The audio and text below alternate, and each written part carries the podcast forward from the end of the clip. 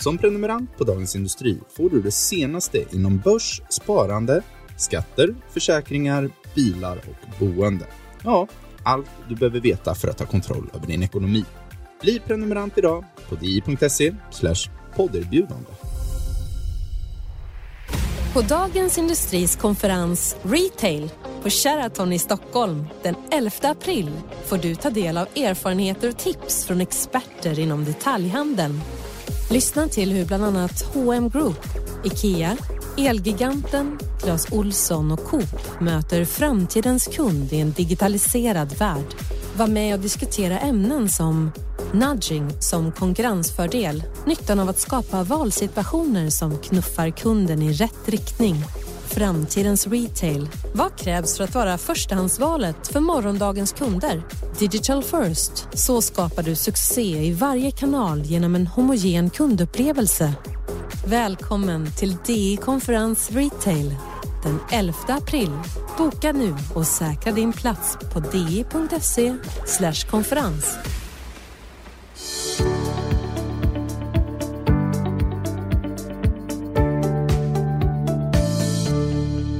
Hej och välkomna till ett nytt avsnitt av podden Smarta pengar som görs av Dagens Industri. Och här i studion står jag, Jenny Pettersson, och min kollega Hans Bolander. Och vi skriver ju till vardags om privatekonomi i DI, både papper och nät. Exakt. Idag Hans ska vi prata lite om eh, fonder, bland annat om eh, avgiftsmodeller som eh, kan ge galet höga avgifter faktiskt. Ja, verkligen. Och det har ju du skrivit om. Men innan det så tänkte jag fråga dig, fantiserar du om sommaren Hans? Alltid har man lite grann semestern och sommar i, i huvudet, i bakhuvudet. Så absolut, lite planer. Och, ja.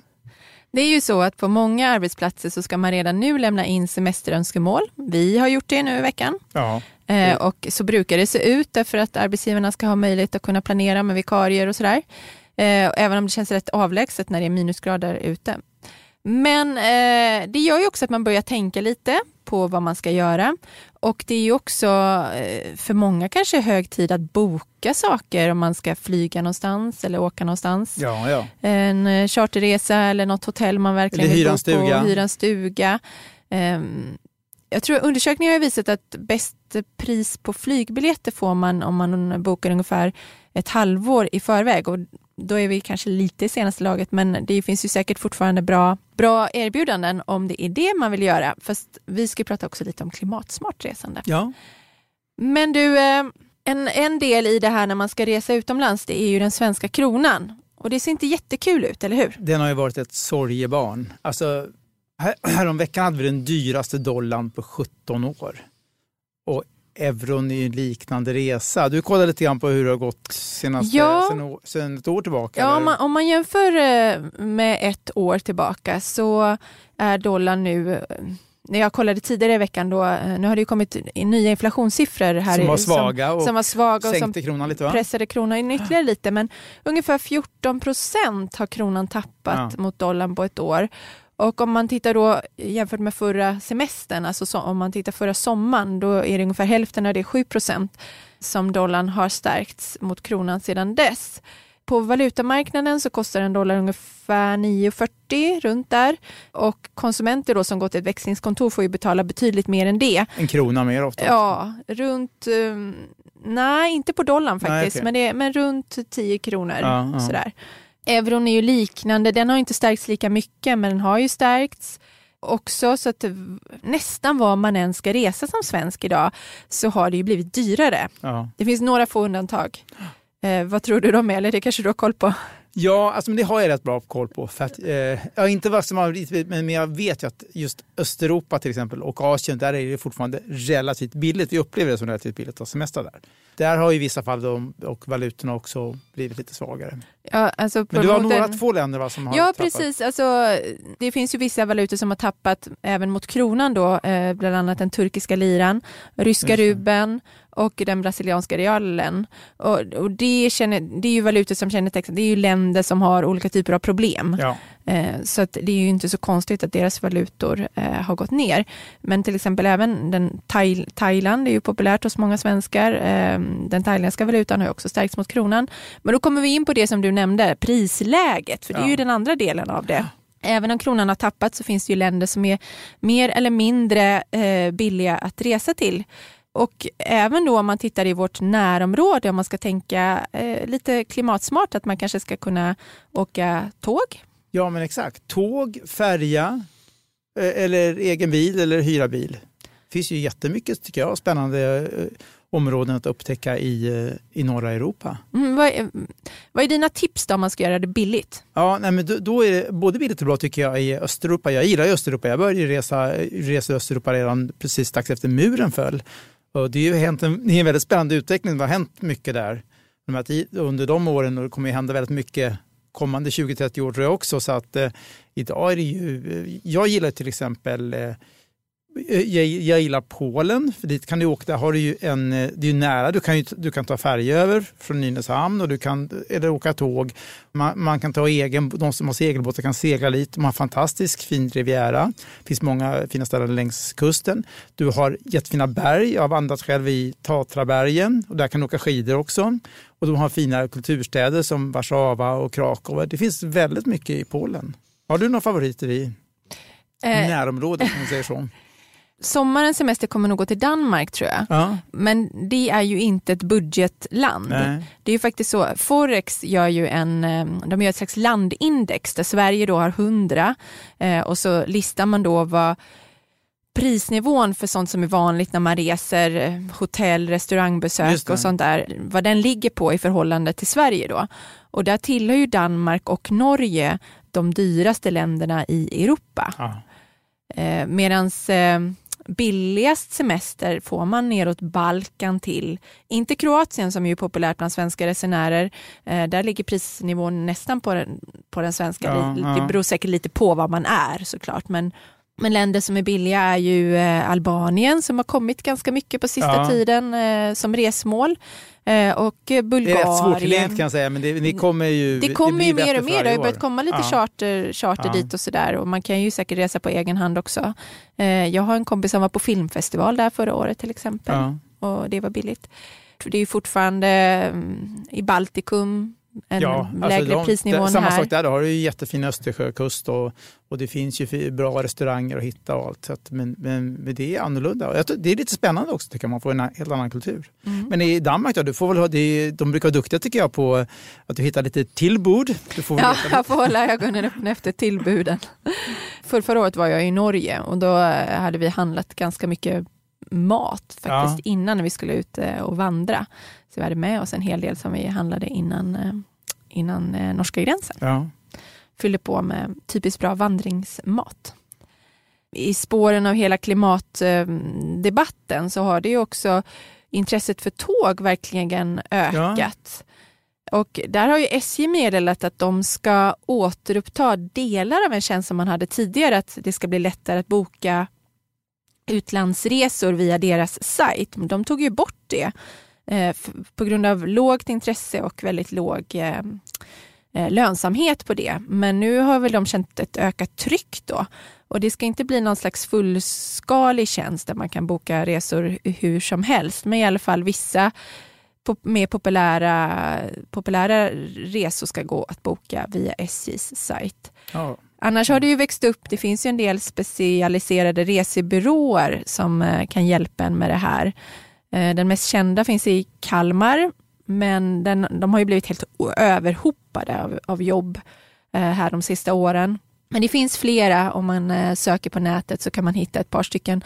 För det är rätt så klurigt eh, att ge sig ut och Ja. resa, resa med tåg i Europa. Det är mycket pusslande och system som inte hänger ihop och sådär. Och det som verkar vara lite avskräckande, det är ju inte, men man var beredd på att om det är ett, ett så kallat tågluffarkort och sådär låter rätt billigt. Sen tillkommer det, du hade väl några vänner som har åkt ner, tillkommer en massa obligatoriska sittplatsbiljetter. Ja, de tyckte först att det såg jättelockande ut att ta tåget ner till eh, Kroatien i sommar, men när de insåg hur mycket platsbiljetter de skulle behöva köpa då för hela familjen så blev liksom totalsumman en helt annorlunda. Nu har de väl inte riktigt bestämt sig 100% ännu, men det förbyttes lite, den här eh, entusiasmen förbyttes lite så här, aha, okej. Okay.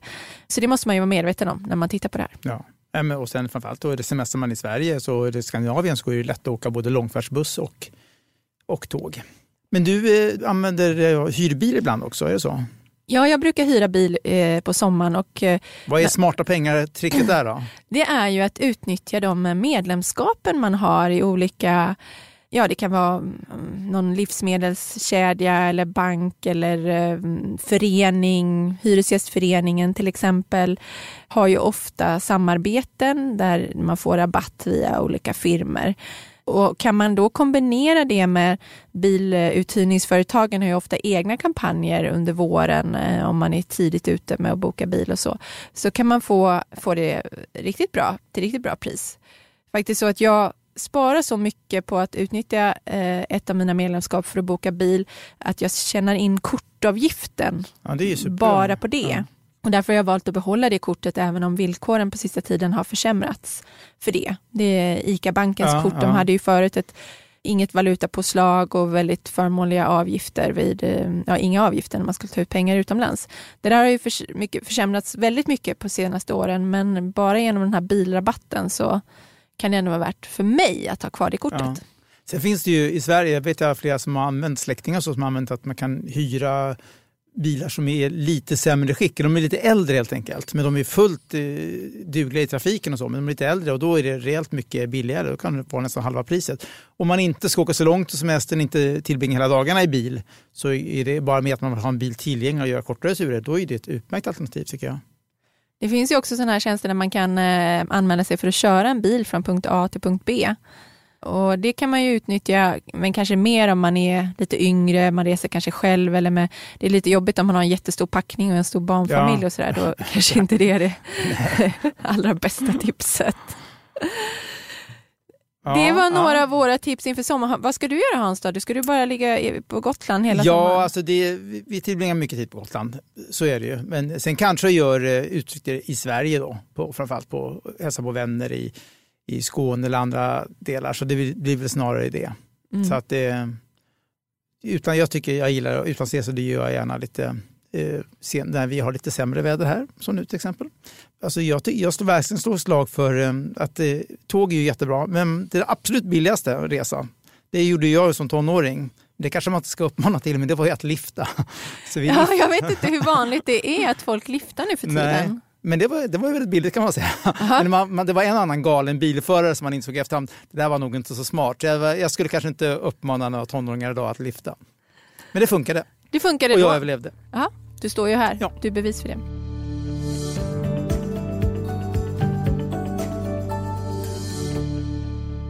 Till dagens andra ämne Hans, vi skulle prata lite om fonder. Det har varit lite av en eh, prisutdelningssäsong här. Och eh, kanske sista omgången för de som delar ut pris för bästa fonder 2018 var nu tidigare i veckan när Morningstar utsågs, utsåg vilka fonder de tycker var värda pris i de, i de olika kategorierna.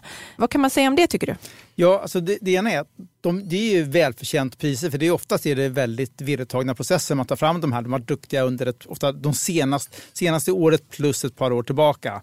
Med det ska man ju komma ihåg då att ett pris är ju ingen garanti för framtida avkastning. Men det är ändå ge, det finns ju många fonder som har varit med och fått priser under många år under de senaste 10-15 åren och de har ju en hög kvalitet i förvaltningen. Så att sannolikheten om du vill ha en aktiv förvaltarfond och då välja en som ofta får pris och ofta ligger bra till, tror jag, då ökar sannolikheten för att du ska få en bra avkastning. Så det är en bra, det är bra riktmärke. Och, och här kan man kan se här, det var ju några fall här. Det var ju Lannebo blev bästa aktiefondsfondbolag för de har många, flera olika bra aktiefonder. LF blir bästa fondbolag. De, de kan vi säga de har ganska prisvärda, låga avgifter och bra och förvaltning. brett utbud. Ja, exakt. Säga. Det fick mm. de också. Småbolagsfonder är alltid lite, det svänger lite mer. I det här fallet var det Sea Worldwide eh, som är gamla, en gammal Carnegie avknoppning och, eh, som hade deras svenska småbolagsfond fick pris. Också Prior Nilsson, ett litet fondbolag, fick för sin Sverigefond. De har ju fått i andra sådana här utmärkelser ja. också, så det är, de har ju uppmärksammats flera gånger. Och du, var det något mer, kommer du ihåg något mer som fick nu nyligen? Nej, det var väl de som ja, var, jag... Jo, det var IKC fick en räntefond, Just det. företagsobligationsfond. Så Ja. att, eh, Och det var ju förra årets eh, bästa i sin kategori Ja, om man ser till eh, bara avkastning, ja. ja, ja. Ja, om man ser till risk, om man väger in då risknivå och att man ska vara registrerad i Sverige. Just det. Så an, det fanns några till som kanske mm, avkastade lite bättre, men då hade de också tog mer risk och Ja. eh, en del fonder har ju inte hemvist i Sverige, Nej. även om de företrädesvis säljs här. Men du har ju också då tittat på, på något annat som kanske är mindre kul ur ett spar, spararperspektiv. Och det, här, det är det här med avgifter och då är det framförallt hedgefonder Ja. som utmärker sig här lite. Kan du förklara? Ja, men alltså det, hedgefonder är ju så, de har ju en avgiftsmodell som när det började för, för 20-30 år sedan, då tog de, kunde de ibland ta ut en årsavgift på 2 och, och sen 20 procent extra om de slår ett visst index, ofta var det korta räntan. Eh, sen har det där gradvis sjunkit, både internationellt och i Sverige, så idag är det vanligt att ha 1 i årlig förvaltningsavgift och sen, sen 15 eller 20 procent forskad avkastning. Prestationsavgift kallar man det. Det där är, är ju, och då är det så att ja, man säger, ja men då delar vi på förtjänsten med, med spara. Går det bra så delar vi. Och det kanske många tycker är okej. Och så. Men det visar sig att nu när vi har haft ett år då många har gått minus. Och för det första är det, liksom det ett fiasko för hedgefonder att de går back enskilda år. För att, Det ska de inte göra. exakt, för själva vitsen Det är med hela Ja. affärsmodellen. ska de ska alltid ge, ge positiv avkastning och ha en jämnare utveckling och det är det man betalar för i ganska stor mån. Nu har de gått back men det visar sig att de ändå lyckas ta ut prestationsbaserade eh, avgifter så men då gäller inte den här principen längre. Och sen förklarar de det tekniskt. Eh, då säger de så här, ja, men vi, antingen säger de att vi tar ut eh, det dag för dag i prestationsavgift eller varje kvartal och så var det bara i slutet här i fjol, november, december som det gick dåligt. Eller så förklarar de det med att vi placerar i andra hedgefonder och några av dem gick bra. Men alltså, det var ju helt galet att titta på. Det, det var ju avgifter på 5-6 procent ända upp till 8 procent som togs ut. Det är ju helt galet. Ja. Så det, och, eh, ja, jag tror inte de spararna är så nöjda när de samtidigt fick minusavkastning. Nej, verkligen inte. Men tycker du, eh, är de här förklaringarna som de har rimliga? De är ju rimliga så tillvida att de, gör ju, de bryter inte mot några lagar eller regler. Det är ju deras avgiftsmodell. Men jag tycker, liksom, jag, jag tycker det är konstigt att inte kunderna reagerar. Nu är det ju Att inte oftast, kunderna flyr? ja, precis. Nu är det ju oftast institutioner och större placerare som har det här. Och de ju, har ju sina olika skäl för att placera i. Och de, I vissa fall kan de förhandla ner avgiften också. Men jag, tror, oftast, men jag fick eh, alltså, samtal efter det här av stora placerare som, som sa att ja, vad bra att du upplyste om det här. Det hade vi ingen aning om. Så jag Nej. tror, att det, jag tror att det är dags att börja se över. Man kan liksom inte ha... Ett intressant tecken i tiden är faktiskt att nu i veckan så startade en av de största hedgefondhusen, Lynx, förvaltar 48 miljarder. De startade en ny fond och den nya fonden, de använder sig av hela hedgefondlådan men de lovar inte positiv avkastning så det blir mer som en blandfond. Men de har bara en vanlig årlig förvaltningsavgift på 1,2 procent som de flesta andra fonder. Så jag tror att det kan vara ett tecken i tiden att de som nu går lite före och säger vi struntar i med prestationsbaserade avgifter. De kan tror jag få attrahera ja, i alla fall en del av de gamla kunderna och en del till nya kunder. Mm. För, för jag menar, om man har lovat att man alltid ska ha positiv avkastning och sen inte lever upp till det, då finns ju inte någon som helst vits att hålla kvar vid de fonderna om man kan få bättre avgifter någon annanstans. Nej, nej, nej visst. Eller vad skulle du? Skulle du uppmana någon att fortsätta spara i de här fonderna? Som privatpersoner tycker jag hedgefonder ska man låta bli det för det är för komplicerade modeller. Man- rent allmänt, inte bara på grund av de här avgifterna. Mm, Nej, det är för komplicerat. ja. Det här har historien visat nu att de som har varit duktiga historiskt också, de har ju också kört ner i källaren ordentligt under fl- flera tillfällen. Så att som privatperson tycker man bara ska hålla det borta från hedgefonder. Men naturligtvis stora institutioner och sånt som lägger analyskraft på det, de får göra sitt eget val naturligtvis. Häromdagen kom ju också fondstatistik eh, från Fondbolagens förening om hur eh, sparandet utvecklade sig i eh, februari. Och då kan man se då att ja, strax över 3 miljarder kronor netto då sattes in i fonder och sen var det vissa kategorier som hade uttag och vissa som hade eh, nettoinsättningar då. Och eh, netto så gick 3,5 miljard till aktiefonder. Det var inte riktigt dubbelt så mycket men nästan som i januari. Och jämför man då med december då tog ju spararna ut eh, gigantiska summor eh, från privat...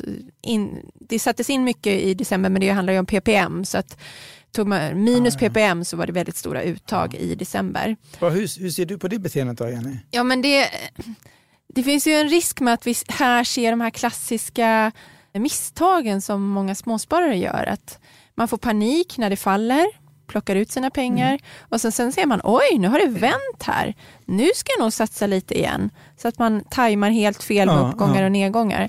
Men de som nu satte in i februari de gick ju då miste om hela uppgången i januari. Ja, den var ju jättestark. Som var jättestark och nu har vi ju kanske lite skakigare här igen eh, och oklart vad som händer.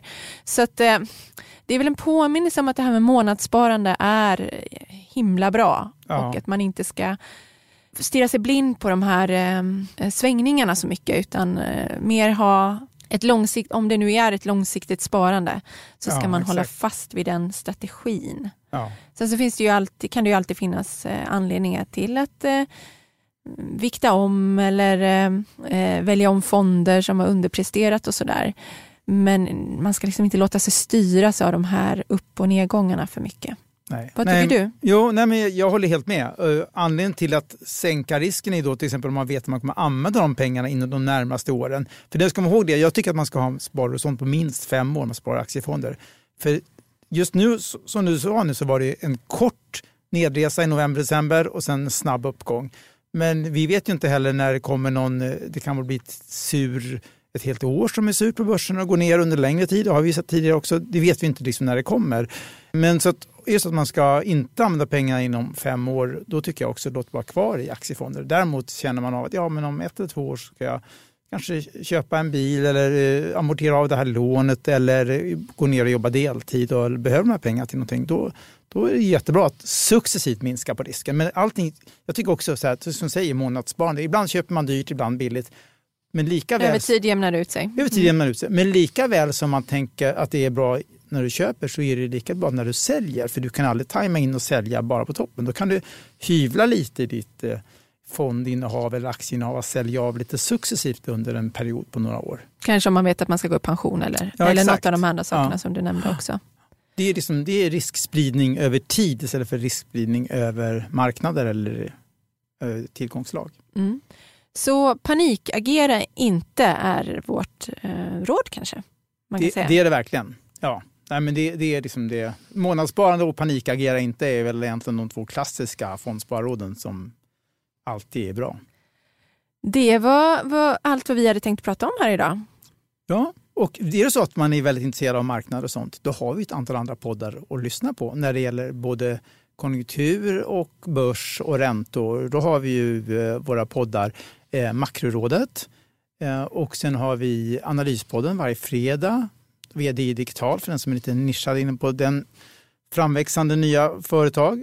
Och sen har vi ju eh, Ekonomistudion som nu sänds både på tv och... Ja, en relativt ja. ny som podd. Ja, exakt. Eh, fördjupning om man är väldigt intresserad av, eh, av eh, personer i näringslivet så har vi Förnuft och känsla. Och så har vi också den som är också ganska ny i Morgonkollen. Så Precis, morgon. bra sätt att starta dagen. Så eh, de poddarna eh, rekommenderar vi varmt. Plus att lyssna på gamla avsnitt av Smarta pengar om ni inte redan har ja, lyssnat på dem. Det känns som en hemläxa. Mm, verkligen. På återhörande hör ni eh, Smarta pengar redigeras av Umami Produktion och ansvarig utgivare är Peter Fällman. Tack och hej! Hej då!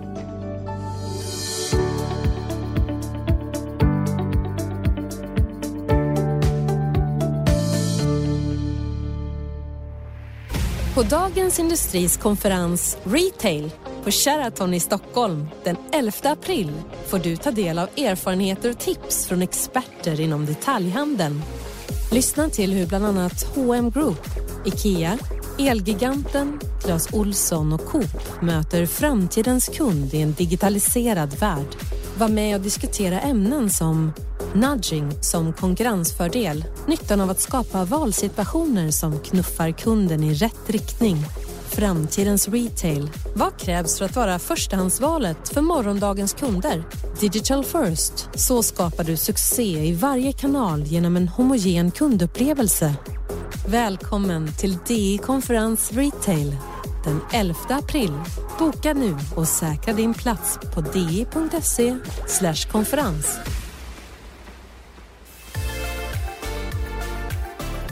Som prenumerant på Dagens Industri får du det senaste inom börs, sparande, skatter, försäkringar, bilar och boende. Ja, allt du behöver veta för att ta kontroll över din ekonomi. Bli prenumerant idag på di.se podderbjudande.